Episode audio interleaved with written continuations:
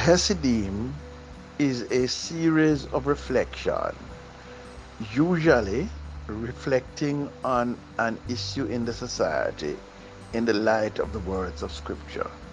You're welcome to join us each time and to send your questions or comments by way of a voice note.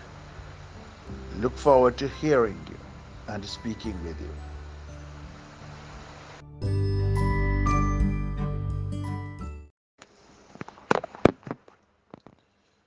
The story of the betrayal of Jesus by Judas and how treacherously he acted shows how unself conscious Judas was about the betrayal. He did it, but did not think he was doing anything wrong. He did it without feeling the sense of the gravity of what he was doing. It also shows how what Judas did is more typical of what all of us do or are capable of doing without being minded by the danger of it. The fullest account of Judas's betrayal is preserved in John's Gospel, chapter 13, in the context of the story of Jesus washing his disciples' feet. It is a most solemn and intimate occasion of Jesus' meeting with his disciples in the mm. upper room before his crucifixion. This is what makes betrayal such a challenge for Christians because it is an act that of an insider. Any one of us can become Judas. It is what happens to people who have access to the inner circle betrayal of Jesus is something that only Christians can do. That is what every time we celebrate the Lord's Supper or Holy Communion, we are called to remember. To remember Jesus, but we are also mm. called to remember Judas so that we can be warned by what he did. John tells us both that Jesus knew that Judas was going to betray him and that Jesus was tremendously hurt by the fact that one who dipped in the sup with him had lifted up his heels against him. The question is if Jesus knew, why did Jesus not stop Judas? To which I say, in not stopping Judas from going ahead with what he had made up his mind to do, Jesus preserved Judas, Judas's humanity by allowing him to make his own choices and decisions that he wanted. Betrayal is a choice arising out of the values we have. No one except ourselves is going to make us do or not do. It is up to us. And it was up to Judas. The other thing to be said is that Jesus warned Judas as he did Peter and as he does us. It is up to us to take sleep and mark death, to take the warnings to heart and to heed them. John said of Jesus that having loved his own, he loved them to the very end. Jesus gave Judas every opportunity to change and to change course. But Judas went ahead anyway. What are the lessons about the danger of using our privileged access for profit that we can learn? I cite three lessons. The mm-hmm. first is what we see in Judas is the danger of a transactional life when we treat essential things as means to an end rather than ends in themselves. Judas sold access to Jesus, to where Jesus was, to Jesus' erstwhile enemies for 30 pieces of silver. He did it for the money. There are many things that people do nowadays for money. Some people have no higher view of their relationships than as a mere transaction. Nothing for nothing and very little for your money. Even worship nowadays is being promoted as a transactions. Blessings and miracles are being promoted in ways that are thought of as transactions. Mm. God and religion are being commodified and are becoming trinkets for sale. We should not allow money to become the basis of our action or inaction, as if we ourselves are for sale. Judas was the treasurer of the disciples group. That is how John describes him. And John called him a thief because Judas used to help himself to the content of the money bag. Judas, Judas's love for money was the reason for his criticism of the woman who, out of gratitude for Jesus' forgiveness, poured her alabaster oil on Jesus.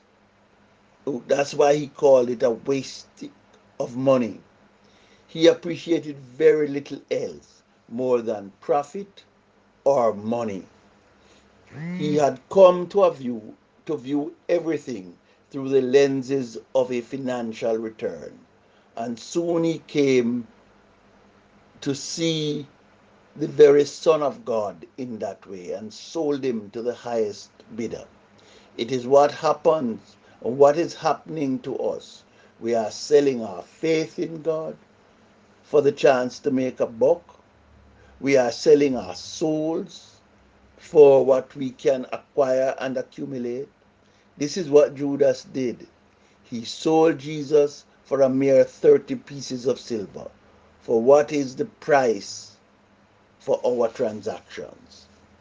We must not reduce the priceless things in life, such as our friendships, such as our families, such as our faith, as items for sale for filthy lucre. We are worth more than that. We must not put a price on it. It ought to be too precious. We need to get away from this transactional approach to life in which everything has a price. The idea of having money, making money as everything, is no way to live. Secondly, allow me to frame the issue along the lines that Martin Luther King Jr. once framed it. He said this, which is relevant here. He said, Never let the means by which you live outstrip the ends for which you live. Money can buy some of the things we may need to live on. It is not a worthwhile goal for the whole of our lives. It is still the means and ends argument but it seeks to help us make the difference between what is a means and what is an end. Money is a means. It ought never to become an end. We are so so are the things that money can buy. They are meant to be means of creature comfort. We should not fool ourselves about those things that they have no life of their own unless we give them life. They can procure other things, but they cannot be the thing in themselves. Sometimes when you hear analysts speak about our society, they talk about the market, they talk about the dollar, they talk about the economy, but they have no space to talk about the people, about the community, about the society. And you want to mm. scream that we are not just an economy, we are a human community. The same thing happens with us, with our work. We are prepared to work ourselves to death as if we have nothing else to live for.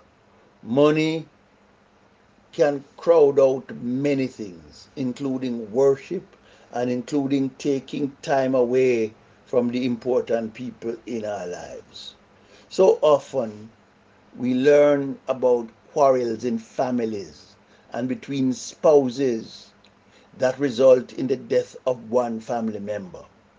And the thing about which they were having a disagreement was so small and so replaceable, but it came it became the thing that mattered and it resulted in one of their loved one that cannot be replaced. It is the mm. 30 pieces of silver with which Jesus betrayed Jesus. It is the means becoming the ends.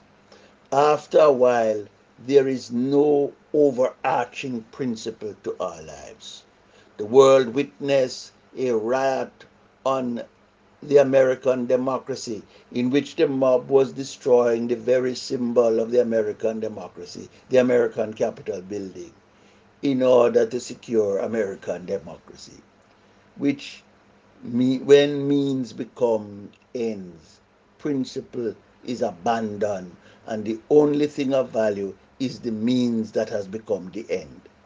To allow the means by which we live to become the end for which we live is very easy in an age of advertising where everything is a market item.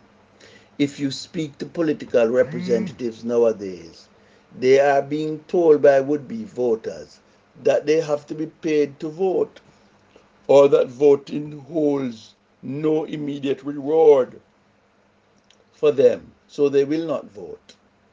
We are living in a world in which money is not just everything, it is the only thing.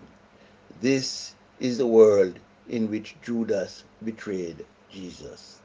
The third lesson offered by Judas, who sold Jesus for 30 pieces of silver, it's, it is not just that there is a danger of making all our relationships and activities transactional and allowing the means by which we live to become the ends for which we live.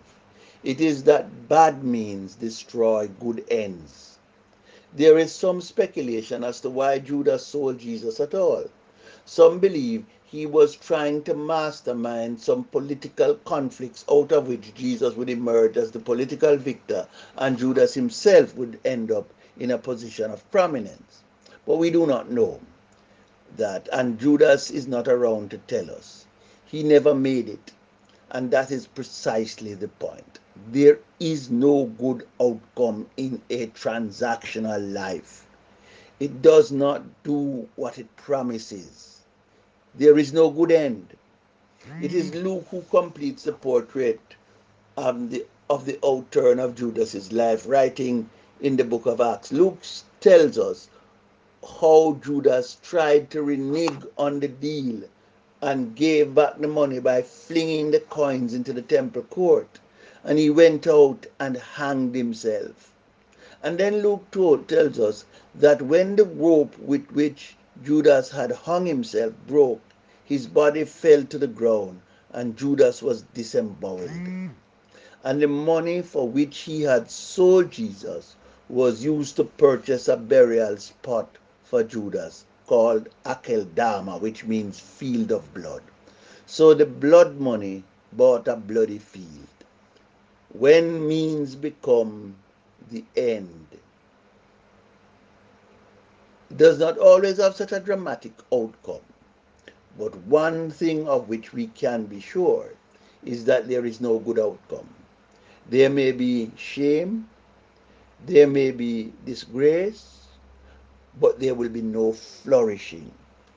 There will be no life that is impactful and effective. You will not end up as a memory worth celebrating and a story worth telling. A transactional life and a means and ends life. A life where principles and values are abandoned is no way to live your life or to build a family or a community. I think our lives, in our lives, we must place the highest value on the things that are priceless. We should pursue things that are worth having for their own sake. We must mark off those things in our lives that are not for sale our faith in God should not be for sale. Our integrity should not be for sale. Our sense of family, our sense of national consciousness, our sense of patriotic fervor must not be for sale. They must be things in themselves, in relation to which our commitment to them is unconditional. So help us God. Amen.